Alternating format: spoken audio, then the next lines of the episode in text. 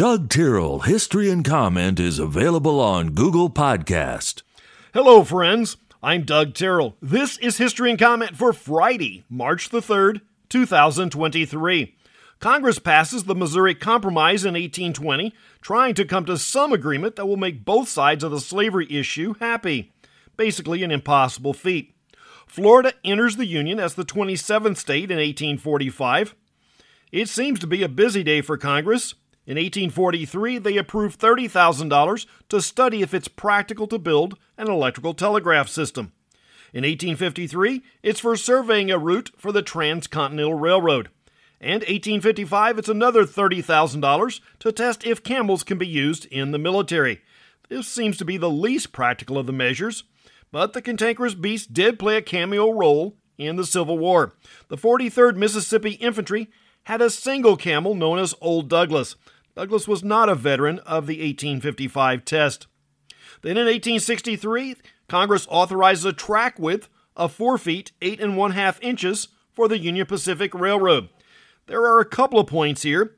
The UP was essentially a federal railroad, the eastern portion of the transcontinental route, so it makes some sense that Congress is making a decision that would otherwise seem a private matter.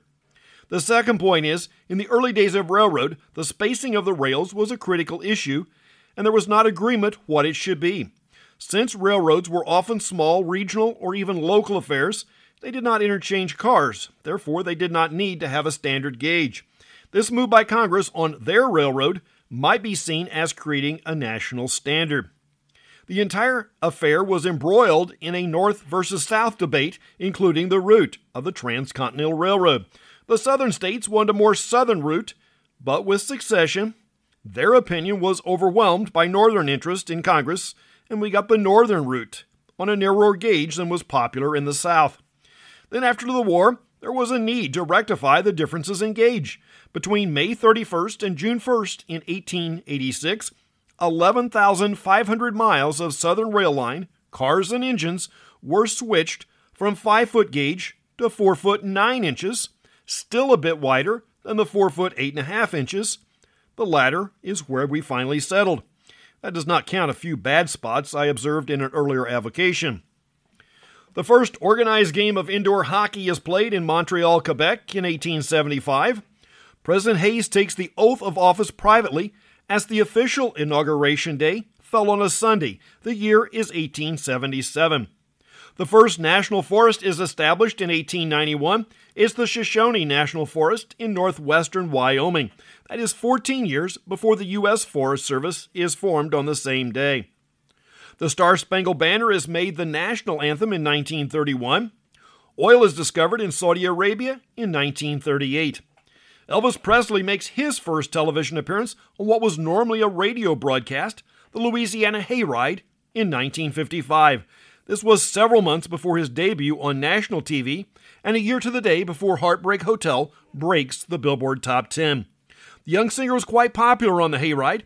In fact, it was Hayride MC Horace Logan who announced to the crowd in 1956 the now famous phrase Elvis has left the building. Things changed a great deal next 10 years. Canadian American band Buffalo Springfield forms in 1966. The original lineup was Richie Furay, Stephen Stills, Neil Young, Dewey Martin, and Bruce Palmer. Buffalo Springfield was only together for a couple of years, but members will become part of Crosby, Stills, Nash and Young, Poco, and Blood, Sweat, and Tears.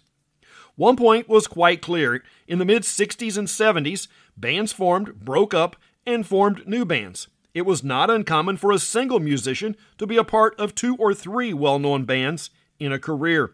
By the time you get to the late 70s, you did not see this happening as much. The Eagles may be the last band of an earlier tradition. Celebrity baker Buddy Valastro is 46. He and his family operate Carlo's Bakery in Hoboken, New Jersey. An amateur video captures the beating of Rodney King by Los Angeles police in 1991. The city will erupt in riots, looting, and burning when they are acquitted the next year.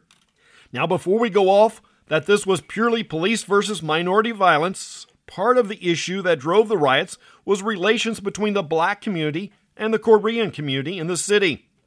Not all bias is white versus anyone else. That narrative is completely false. What needs to be remembered is there is almost universal distrust when two cultures meet. The sides do not know nor understand a host of nuances and customs.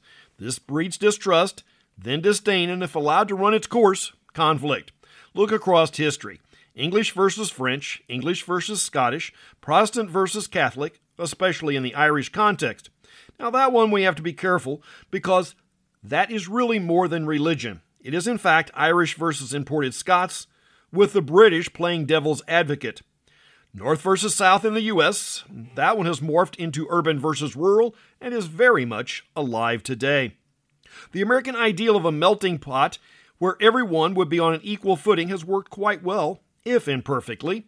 While the media likes to focus on our warts and blemishes, America is far more accepting than any other culture or country of our size, maybe in human history.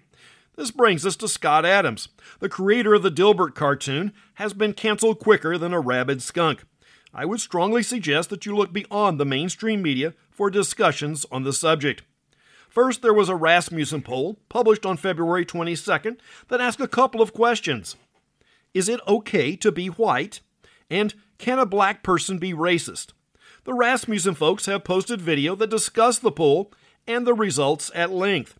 The point they make is there is a large segment of the population that disagree with both points and another large segment that is unsure.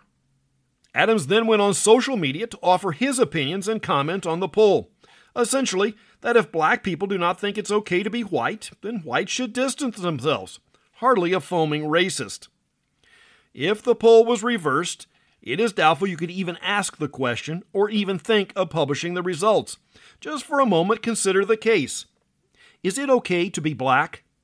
And then nearly one in five disagree or strongly disagree, the media would be all over it, opining how racist America is. Then let's look at the other question, again in reverse. Can a white be a racist? Then again, nearly one in five disagree with the statement. There is a good discussion on the topic on the YouTube channel Redacted. It is worth the time to watch. America nor any human institution is purely noble or good. Humans are a fallen group. Furthermore, it's part of God's plan that there be a disconnect in human communication. It's called diverse languages and the judgment at the Tower of Babel. We will never be able to overcome it on a grand scale.